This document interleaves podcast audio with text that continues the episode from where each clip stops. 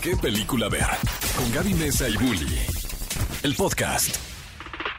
Amigos, bienvenidos a un nuevo episodio del podcast de Cinépolis, en el que nos dedicamos a nerdear mucho más a gusto que en el programa, pero les quiero recordar que nos pueden escuchar todos los sábados en punto de las 10 a.m. en XFM 104.9, en donde ahí sí ya es como con tiempos y a veces nos quedamos Nos cortos con las dices. conversaciones. No, no. Poquito el productor. Poquito, poquito, Andrés ahí. Pero es que está haciendo su chamba bien. No, lo hace Uno- muy bien. Uno lo de repente se agarra a Es que hablar no, es y que yo decía luego me chismeo y así. Y hay una película que precisamente de la que vamos a hablar el día de hoy, digo, ya lo vieron en el título y ya vieron quién es nuestro invitado, pero vamos a hablar acerca de la película que cumple 25 años y que por eso regresó en forma de ficha. No, regresó en forma de película en de remasterización de tazo. 4K, en 3D y también en IMAX, Titanic. Oh. Y para eso tenemos a nuestro queridísimo Red Solo, experto en Titanic. Ay, si lo dicen así me pongo más nervioso. porque- Sí eres experto en Titanic. Luego la gente va a pensar Solo. que soy experto de que en el evento del Titanic y no tanto de que... Ah, no, la verdad que seguramente sí sabes. co- Oye, yo sí, vi... una que otra cosa. Yo, yo no, no- tuve la oportunidad de ir a Irlanda para visitar eh, sets donde filmaron Game of Thrones Ajá. y donde nos llevaron fue a Belfast, que Belfast, si no sabías, mi querido Red Sol, es el lugar de donde partió, zarpó el Titanic. Entonces tienen ahí, Claro. es como la ciudad del Titanic, o sea, porque tienen un museo del Titanic, sí, es como que aquí zarpó el Titanic, o sea, como que, claro, es una thing, ¿no? Como una cosa, pero no pude visitar el Museo del Titanic, por eso estoy en desventaja contigo. Mm. Sin embargo, estamos muy felices de que nos acompañes porque tuvimos una comida. O sea, de ahí eh, es Leonardo DiCaprio. No, no, no, no. Sí, de ahí nació. De ahí nació. Ay, chiquito, chiquitito. No, cuando fueron las aventuras de Maurice, mi querido Red tuvo la oportunidad de... Tuvo el privilegio. tuvo la oportunidad Todo- de entrevistarnos eh, a Javier Ibarreche, Rockstar, Emilio Treviño y a mí. Y después nos fuimos a comer. Y ahí fue cuando yo descubrí tu pasión, amor, dedicación, devoción a James Cameron. ¿Dónde nace, mi querido Red Solo, este amor hacia el realizador James Cameron? Pues es muy curioso porque fíjate, eh, mencionan ahorita que Titanic cumple 25 años. Titanic es, es exactamente, bueno, no, no exactamente, pero unos meses eh, eh, más grande que yo. Titanic se estrena en el 97. yo Es tu hermano mayor, Titanic. hermano. Hijo es tu hermano mayor. Ajá, Por este, meses. Eh, yo nací en el 98, entonces yo ya nací en, en el mundo post-Titanic después de esta locura de Leonardo DiCaprio de aquel entonces y el mega fenómeno cultural que fue esa película. Yo me acuerdo todavía que cuando yo estaba chiquitos, cuando abrían un nuevo cine, cuando abrían un Cinépolis en una ciudad, la de ley que siempre ponían en la inauguración era Titanic. Porque, te- porque conjugaba todo, ¿no? Amor, romance, epicidad, como para Ajá. atraer a la gente al espectáculo de la inauguración. La verdadera pregunta es cuánto tiempo tardó Titanic en llegar al canal 5. ¿Nada? Nada, ¿verdad? Dos años, yo creo, tres. Cada Pero- rato ahí flotando los... Fíjate que así como mi primera experiencia tal cual con James Cameron como director, este no fue hasta Avatar. Yo sé, ah, no, yo pensé que ibas a decir Terminator. No, pues Terminator. No, ahí no estaba- estabas, no, ni tu No, mamá había nacido no, ahí. No, no. ¿Y ¿Cuántos años tienes, Red? Tu Yo mamá 24. Connor. 24. Mi mamá Sarah Connor y mi papá Sky Reese. Ajá, sí. A ver, entonces fue con Avatar, Avatar, que también eres el experto en Avatar.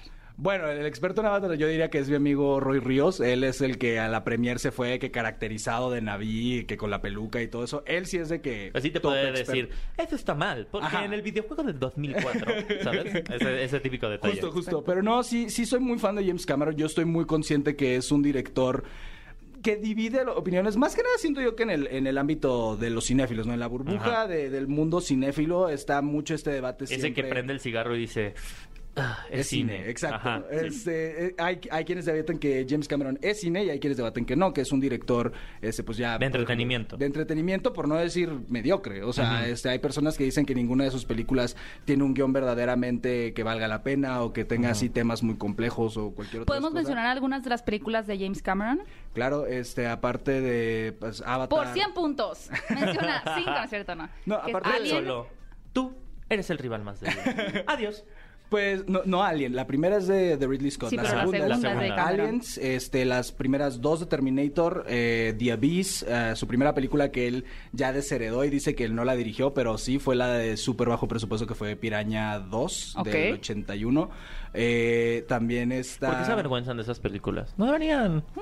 Pues básicamente él se avergüenza de, de Piraña 2 porque no lo dejaron hacer la película. O sea, el- O el sea, no es que sea Piraña 2, sino que más bien fue como, no es mi Piraña 2. Ajá. Ajá, sí, fue ajá. como de que todavía no, no Un era James un Cameron. Zack Snydersazo. Es, ajá, eh, pues, tal cual, Ajá. pero porque Zack Snyder cuando pasó eso, pues ya era Zack Snyder. James Cameron era su primera película, era de súper bajo presupuesto y el, y el productor era como de que vas a hacer esto, pero yo no quiero. Bueno, sí puedes decir. No, Entonces- yo no estuve ahí. Entonces, Ajá, y es muy Piraña mala, 2. Es muy mala la Sí. película y es como de que él dice, no, yo, yo no tuve nada que ver, ahí nada más pusieron mi nombre por este contrato, pero después de, pues vino The Beast, True Lies, este Terminator, Terminator 2, Titanic, luego se va el lapso de 10 años hasta Avatar y ahora Avatar, Avatar The Way of. Water. Ahora, eh, la película anterior a Titanic es Terminator 2. No, True Lies. True Lies. O sea, True eh, aquí La es- de Arnold Schwarzenegger Con, y Jamie Lee Jamie Lee Curtis. Curtis. Es- a mí me Ajá. parece muy interesante justo, creo que eh, si puedes analizar Titanic desde, desde el previo, ¿no? Desde dónde viene este director para llegar a una a esta historia, ¿no? Y además entender que esta película yo creo que sí es un parteaguas, no solamente en su carrera, sino en su vida,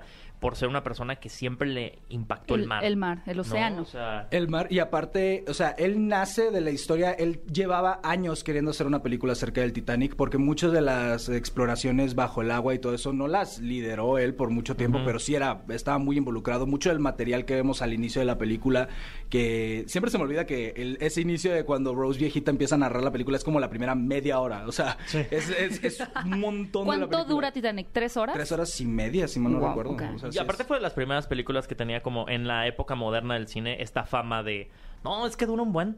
Sí. Sí. ¿No? O sea, y aparte, digo, recuerda, lo dijimos en el programa de radio, eh, eh, eran dos cassettes, o sea, eran dos Sí. VHS para poder ver No Titanic. cabían. sí, sí, sí. Era como estos, ¿te acuerdas de los cassettes de Disney? Y ahora te la pasan por Que, airdrop si la quieres película. escucharlo otra vez, dale vuelta al cassette. Esto era como de, bueno, la segunda parte de la película, Sí. el intermedio, si es el Que de hecho siguiente es VHS. una, una de las películas con las que más vendieron el formato, bueno, en aquel momento era el, el digital que era el DVD, era como de que ya puedes ver Titanic desde la comodidad de un solo disco. Ah. Como de... Hay, hay, hay una cuenta en TikTok eh, que literal... es- ¿Red Solo? No, no, no. Hay dos personas expertas en Titanic, A yo ver. considero. Red Solo y una cuenta en TikTok de un hombre que tiene, que se dedica a coleccionar VHS cerrados Wow. de Titanic. ¿Cómo de. Titanic? Tiene creo que como 300, Solo de 400. Tita- Solo Oye, de pero- Titanic. Y dice, Wow. "Ay, y cada 10, hoy vamos a abrir este y abre uno diferente. Miren, este está nuevo. está Es que fue un padre". fenómeno cultural muy cañón. O sea, realmente fue algo... Porque el blockbuster recordar... te costaba dos. Sí. O sea, te costaba en dos rentas. No, pero eh, re- retomando un poquito lo que decíamos de toda, al inicio de, este, de la película, todas esas escenas que está, pues, este Bill Paxton, su eh, ex- exploración del Titanic bajo el agua y todo eso, es material real que filmó James, James Cameron, Cameron. en sus expediciones porque él estaba fascinado con la idea del Titanic y decía, yo quiero contar una historia de esto porque es una historia que se necesita recordar porque fue una noche donde se perdieron más de 1500 vidas y fue totalmente por la negligencia de, de la- las personas y las corporaciones a cargo de ese viaje. Porque James Cameron es una de esas cosas que es muy irónico, es de las personas más ricas del mundo, pero es la, una de las personas más anticapitalista y antirricos del mundo. Eh, él, mucho de su dinero, que eso lo, lo respeto hasta muy, muy cañón, que mucho de su dinero él lo invierte en cuestiones, por ejemplo, para explorar el mar, Ajá. ambientales, este, de cuidado de este tribus y, naciones indígenas. Y Bueno, todo eso. Avatar es un cuento aleccionador hacia Sí, los, sí, sí. est- Ah, estra- ¿qué has- los estragos del capitalismo y la guerra, ¿no? O Sí, sea, sí, sí. Pero Titanic también. O sea, Ajá. Titanic también es, si te fijas, todo el, el- el problema central de Titanic, porque él decía, ok, quiero hacer una película de Titanic, pero un documental, pues, o sea, ya se han hecho muchos documentales, ya hay muchos libros acerca de eso. Yo quiero contar eh, que la gente siente y viva esa tragedia de primera mano. Y era como de que, ok, ¿qué puedo hacer? Y literalmente el pitch que le dio a Paramount y Fox en aquel, en aquel momento todavía Fox, este fue Romeo y Julieta en un barco. Porque esa es una historia que suena Claro. muy, muy posible que al- hubiera pasado y habla acerca de la discrepancia de clases que hay en la película de Titanic, que de nuevo, los guiones de James Cameron nunca son complejos. Ninguna película de James Cameron tenga un tiene un guion que digas tú así de que, ay, qué temas tan profundos o qué narrativa tan innovadora puso. No, él, él sabe a lo que va y es que él... él yo creo que es de las personas, por lo menos en dirección, no sé si en, en productores a lo mejor se han habido otras personas que le han sabido más que él, pero creo que directores han habido pocos que, que sepan leer al público y darle al público exactamente lo que Pues son quiere. realizadores, o sea, al final siempre he hecho, lo he platicado La mucho distinción, contigo, la distinción tú. de ser director y ser un buen realizador. O sea, a mí, por ejemplo, Zack Snyder me parece que tiene una habilidad extraordinaria para leer al público y saber hacer montajes ¿Cómo te extraordinarios. gusta meterte en- en- con En los fans de Zack. Snyder? Pues claro. Tú obvio. vives Pero siento que pasa lo mismo con James Cameron. O sea, a ver, Justo. no estoy criticando sus habilidades como No, no, director, no, pero claro. estoy sobredestacando su habilidad para Pero quizá ser un es como realizador. dicen, ¿no? Quizá ahí está el éxito en precisamente no hacer una historia muy compleja de tal No. forma que logre conectar con la mayor cantidad, con la masa, ¿no? Sí, Por es, exacto, con- con- es un director Eso de no es masa. fácil. De. Pero creo que es de los pocos porque hay muchas veces que se puede hacer un producto por masa. El, el decir eso siento que muchas veces mucha gente tiene una connotación negativa de eso.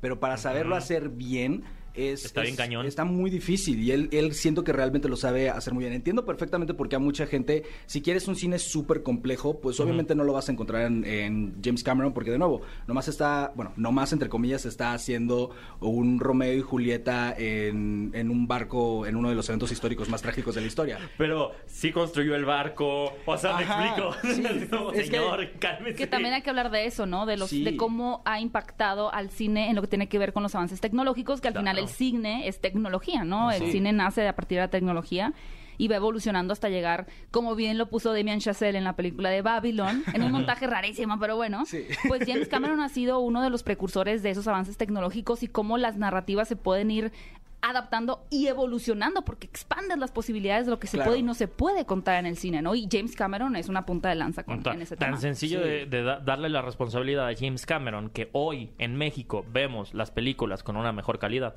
porque hizo y forzó a que se Claro. cambiaran los proyectores en todos los cines del país. Justo eh, los nuevos proyectores, lo- la capacidad que tienen es que hay ciertas escenas que están a 60, hay ciertas, es- hay ciertas escenas que están a 30 cuadros, hay ciertas escenas, o más bien va alternando de 60 Sí, sí, a sí. 24. O sea, el proyector puede cambiar su frame rate. La película no tiene que venir con un frame rate específico y funciona para y aparte, ciertas cosas. eh, James Cameron está demente porque hay algunas escenas que están en 24 cuadros por segundo, hay algunas que están a 48 cuadros por segundo, Justo. y luego hay otras que el fondo está a 48 cuadros por segundo, pero los personajes están a 24. Ajá. Entonces se veía... eh, eh, la primera vez que la vi, a mí sí me causó un dolor de cabeza horrible. Luego la volví a ver a 24 cuadros por segundo. La última vez que la vi fue justamente aquí, eh, porque en Hermosillo no hay IMAX. Pero con Titanic fueron innovaciones tecnológicas este, muy similares, porque realmente me da mucha risa eso que la gente, este, hablando específicamente del hate de Avatar, que dice, es que nada más es efectos especiales, es que no hay nada este, memorable y todo eso. Y se ponen a hablar acerca de otras franquicias, acerca de otros tipos de blockbusters. Y, y a mí me da risa porque es contraproducente, porque sin Titanic y sin Avatar no tendrías esos blockbusters de los que Contradictorio. Ah, perdón, sí, contradictorio, disculpa. Este, que, que dicen eso, eh, pero sin James Cameron y sin Titanic, sin Terminator 2, sin Alien, sin Avatar, esos blockbusters no existirían porque no por darle todo el crédito a James Cameron, que muchas veces eso también es por lo que a mucha gente le cae gordo James Cameron, que tiene un ego muy Es, grande. es lo que te iba a decir, a Sí. veces no es el tema de que la gente esté en disgusto con la película, sino por ejemplo esta competencia eterna entre el número uno en taquilla de Avengers Endgame y Titanic, que si la restreno, que si tú la restrenas para volver a ganar el lugar, como que al final la gente toma, toma partido, ¿no? Y dice, bueno, pues al final una generación más joven como la tuya van a apostarle más a un Marvel, ¿no? Aunque sean también muchas Claro. Mucho efecto especial por encima de la narrativa, y a James Cameron es como, señor, ya cállese, ignorando todo lo que Cámate, por ha favor. hecho, y si no fuera por él, como dices tú, no tendrían esas películas, ¿no? O Sí, sea, y, y mira, pues yo, yo soy muy fan de todo lo que tenga que ver con superhéroes y con Marvel. El año pasado yo básicamente me volví el niño Wakanda. ah, sí. Ah, sí, sí, el sí. niño que hizo llorar a Tenoch Sí, Huerta. niño quiso llorar a Tenoch Sí, sí, Huerta. Pero incluso yo... es él. Incluso yo el año pasado, la neta, sí, yo ya me, ya llegué a una sobrecarga yo de Marvel porque fue todo el año, prácticamente todas las semanas había algo nuevo de Marvel. Ya sea del MCU o que fuera algo como por ejemplo lo fue Morbius o todo eso. Todas las semanas hubo algo de superhéroes y yo sí ya llegué a un tope. Y justamente creo que el año pasado llegó como un, un aire de esperanza, pienso yo, para la industria que es que los blockbusters más exitosos del año no fueron de Marvel. Sí, es que, es que es eso. Avatar 2 seguía siendo un evento. Sí. Doctor Strange ya no era un evento. No, la verdad, era Wakanda la- Forever ya no era un evento. Ya no era tan el evento. No era un evento, no como Avatar 2. Cultural sí, cultural por la cuestión de representación y todo eso sí, pero Sí. era algo que concuerdo que ya es parte de la maquinaria. Con- no yo evento. considero, No, no, no. yo considero que una película es un evento cuando pasadas unas dos, tres semanas la, La gente en el común, no que sigan hablando, la gente en el común todavía la mantiene en su pendiente. No hemos ido a ver tal. El gato con botas 2. No, y pasaba con Avatar. Megan. Yo escuchaba gente que decía como, no, no he podido ir, como dos o tres semanas después.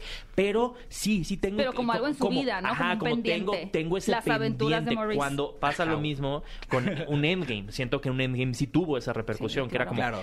Todavía, Spider-Man Far From Ajá. No Way Home, perdón. De que no Sí, las sí, no sí. he visto, ya pasaron dos, tres semanas. Tengo el pendiente de seguir. a- Cuando existe eso, es que esa película es un fenómeno Un cultural. evento. Un evento cultural. Y con Avatar a mí me pasó que, de nuevo, en Hermosillo no tenemos tantos cines como acá. son- Sí. Cero Un a todos la cero gente es de un Hermosillo. contra Hermosillo, ¿eh? Pero, No, no, no, pero que nos tienen así. Pónganle en el título. Fue, fue muy, muy chistoso porque por primera vez en años, yo en en estas últimas semanas de diciembre que estuvo la gente pues de vacaciones y todo eso, pues yo me aventé varios. Mientras varios, ustedes este, estaban de flojos holgazanes, yo hacía mi tarea. ¿De cuáles te aventaste, Red?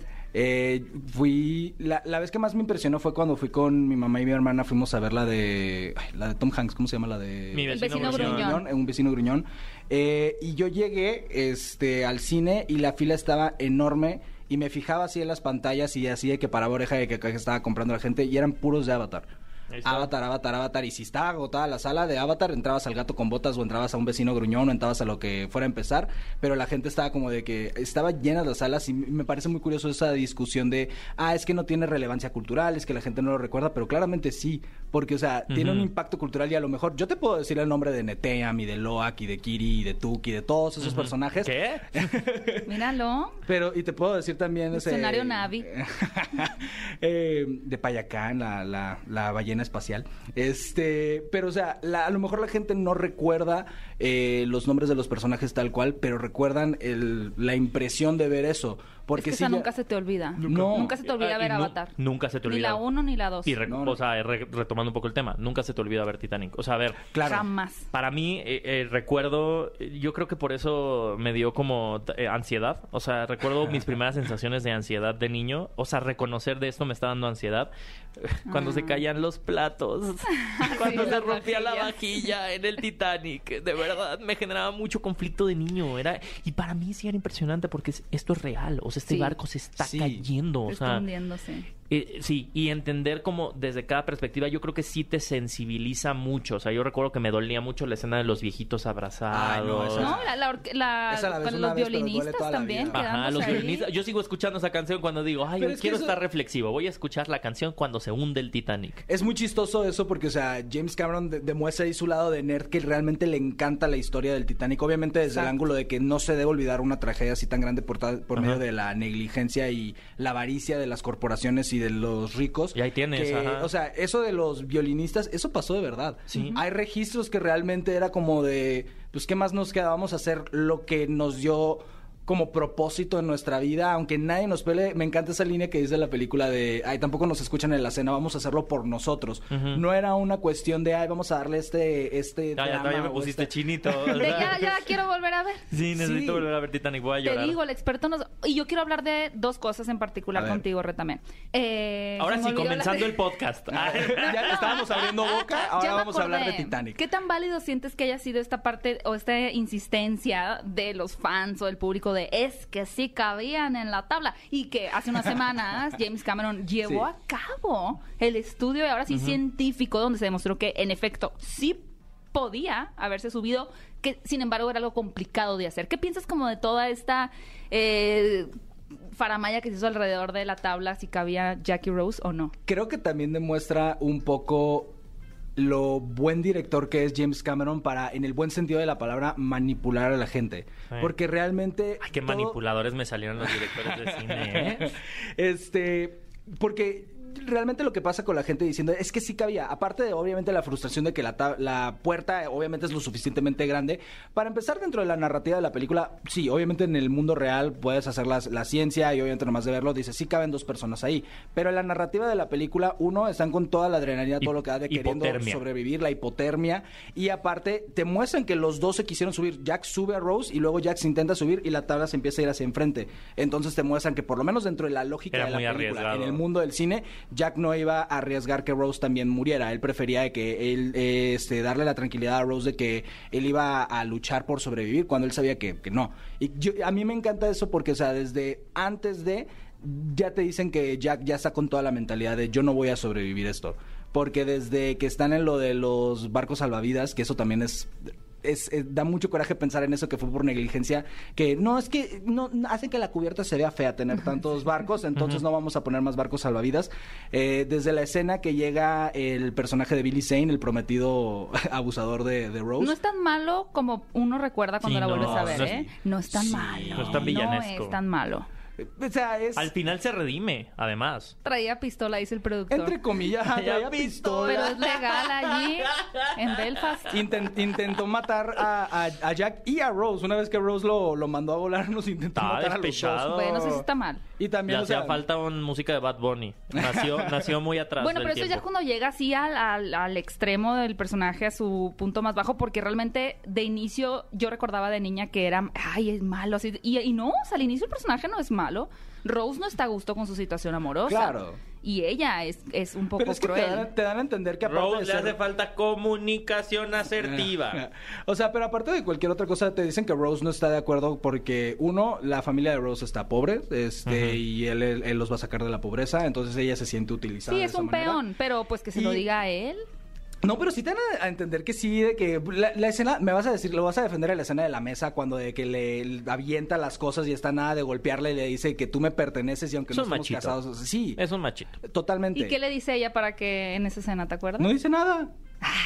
No dice nada. La, claro que me acuerdo, la acabo de ver el miércoles. Este, No, y la, y la veo 47 Experto en veces. Titanic. Bueno, ya me cambiaste de opinión No, otra vez. sí. Y la segunda No, Era un pregunta. machito. Era un machito. Odiamos al hombre, pues. No, sí, pero o sea, desde que está la escena esta de los salvavidas que llega él que tiene el, el acuerdo con uno de los oficiales del Titanic que lo va a dejar subir a un salvavidas a pesar de que solo están dejando subir Mujeres y y niños. Este, llega y Rose ya está como de que no, yo no me voy a subir si no se sube Jack y eh, como que se voltean a ver y sí tiene sus momentos, no es totalmente malo el personaje de Billy Zane, porque se ven así mutuamente Jack y él, y es como, no, no, no, yo ya tengo un acuerdo con, con el oficial, Jack se puede ir conmigo, tú vete aquí, o sea, están con la idea de que Rose sobreviva, pero él realmente lo está viendo más como de que no quiere perder, que es justamente lo que dice al, al Machito. final. Ajá, de que tienes que entender, Jack, yo nunca pierdo, sin importar. Eh, incluso si Billy Zane está con la idea de, si yo no sobrevivo, tú tampoco vas a sobrevivir. Pero actúa entonces- muy bien, ajá. ¿eh? Quien no actúa bien ahí, y perdónenme de verdad lo que voy a decir, ya lo he dicho. Sí lo Pero vuelvo a decir, A Kate ver. Winslet no, No actúa concuerdo. bien en esa película. No concuerdo No para actúa nada. bien Kate Winslet en Claro que Digo, ahora es una bien. maestra de la actuación. Ah, obviamente no Pero actúa tan ahí- bien como actúa hoy en día, pero no, no hay otra manera. Yo no me imagino otra Rose. Y yo así, pelea, pelea, O sea, si pelea, hubieras- pelea. Si hubieras puesto a una Winona Ryder o alguna otra actriz famosa de los 90, no funciona tan escogiste una que ni al caso. No, dime otra, otra... Mm, O sea, que tenía que tener de que Meg Ryan. veintitantos. Meg Ryan, no creo que hubiera funcionado. O sea, Kate Winslet, porque, o sea, Kate Winslet lo que hacen. También hay- una de las cuestiones, porque muchas cosas, mucha, una de las cosas que mucha gente se queja de Titanic, ay, es que es bien cursi. Pero es que la tienes que ver desde, que la, desde la mentalidad que a la película inicia como una película muy noventera, desde el ángulo de que empieza este, esta expedición del Titanic, buscando el barco, buscando a Rose, Rose empezando a narrar. Eso es totalmente una película noventera. Luego, eh, la transición a cuando regresamos al Titanic es una película de los 20. Es una película de los 20 que está, por eso toda la gente habla así y todo eso, y tienen este como acento brooklinesco, y el personaje italiano tiene el acento italiano más, Más italiano, caricaturesco ajá. y ofensivo de la historia, porque es una película de los 20. Y a Kate Winslet la agarraron porque no solo tenía el look de una este, estrella de cine de los 100%. 20, sino que sabía actuar ¿Ves muy por qué bien te invitamos al podcast? Experto en Titanic. Experto en Titanic. Demuestra, Y hace poquito... humilla. Te vamos a dar a ese reconocimiento. Gaby Mesa Héctor Tejo en su propio programa. No, y a mí me encantó porque, o sea, tan era esa la intención que estaban buscando a alguien que te diera esta idea de una Judy Garland, de una estrella de cine del, del Hollywood de oro. Claro. Que la audición de Kate Winslet no fue una audición así a cámara VHS como lo hacían en los 90, sino que agarraron una cámara de los 30, fueron a buscar un set de los 20 y la pusieron para que en. retratara este- así. Ajá, para que fuera tal cual. Y por eso la- las fotos así al final, cuando te muestran la vida que tuvo Rose y todo eso, que fue una actriz de los 20 justamente. O sea, todo eso te lo crees totalmente porque Kate Winslet te da esa idea toda la Bueno, película. Pues, Y la gente de Kate Sostengo Winslet. que ay. no es su mejor actuación. No, no, Porque no, era para nada. Ni un- tampoco un de poco debutante. Ah, La de él no me molesta tanto, fíjate. No, me lo hace hace un poco bien. más de ruido la que Oiga, pues miren, esto se va a resolver si nos lanzamos a ver Titanic Claro. después de No, este pues podcast. ya estoy tres veces la voy a Y ya ver. para analizarla. Así que, Red, muchas gracias por ¿Quiere venir. decir algo el niño? Hizo el gestito de la No, mano. te, te- justo te iba a decir, tengo una pregunta para, para cerrar A ver, el dale, tema, dale. pero me encantaría que nos complementaras. ¿Qué, qué querías decir? No, justamente lo que dices de que la gente que, que vuelva a ver este Titanic, yo 100% se los recomiendo, no nada más como fan de James Cameron, sino como fan, si ven Titanic, si la han visto mil veces, como dice Héctor, en Navidad en el Canal 5, o sea, todo el mundo la hemos visto así, pero realmente volviéndola a ver en una sala de cine llena, yo fui a la, a la función de prensa, entonces la sala IMAX estaba retacada y me encantaba como en la escena justamente en la que el personaje de Billy Zane se cachetea a Rose, todo el mundo en la sala hicimos... ¡Ah! Y este, dos segundos después nos empezamos a morir de risa porque dijimos, güey, Ya ya, ya,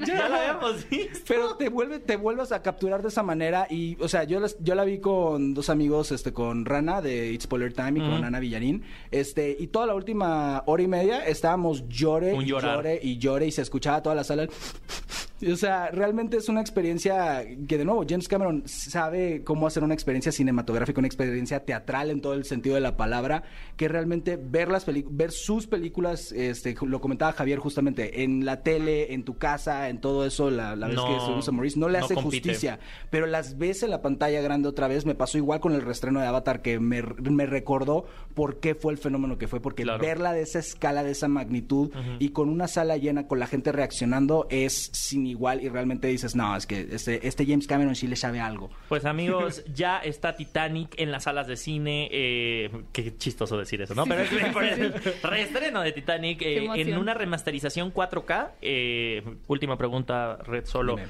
¿Qué otra película clásica de James Cameron te gustaría que regresara a las salas de Cinepolis? Ya me ha tocado, este, no me acuerdo cuándo fue, pero me tocó ver Aliens una vez, que también fue genial verla en el cine. Me encantaría, este, True Lies. True Lies o The Abyss, porque son las únicas que no han sacado en formato físico. O sea, es- está en DVD del, de cuando recién salió, pero no hay manera de encontrarla en streaming o en Blu-ray así en buena calidad. Entonces Pues no creo que ni. James Cameron la encuentre, entonces para... Yo también quiero votar. ¿Va cuál? ¿Cuál te Terminator gustaría? 1. Ay, sí. Uy, Terminator 2. Terminator Urge. 2. Me gusta Urge la un uno, ciclo de pero sí, Terminator. también. Cinépolis, ponte las pilas, les vamos a decir al tío Cinépolis. Que de porque hecho nos hay una urge, versión nos también en 3D de Terminator 2. Hay una versión que se suponía cuando iba a salir es, fue después de la, la de Genesis, eh, hicieron una versión en 3D, pero luego se ocupó haciendo Dark Fate, la de Ujú. Linda Hamilton que, que regresó. Este, se, se ocupó y ya nunca hicieron un reestreno propio de esa versión en 3D de Terminator No. 2, entonces, más que cine. Ahí está, y Cinépolis. Red, muchas gracias por venir y me encantaría que nos dijeras tus redes sociales, dónde te pueden encontrar.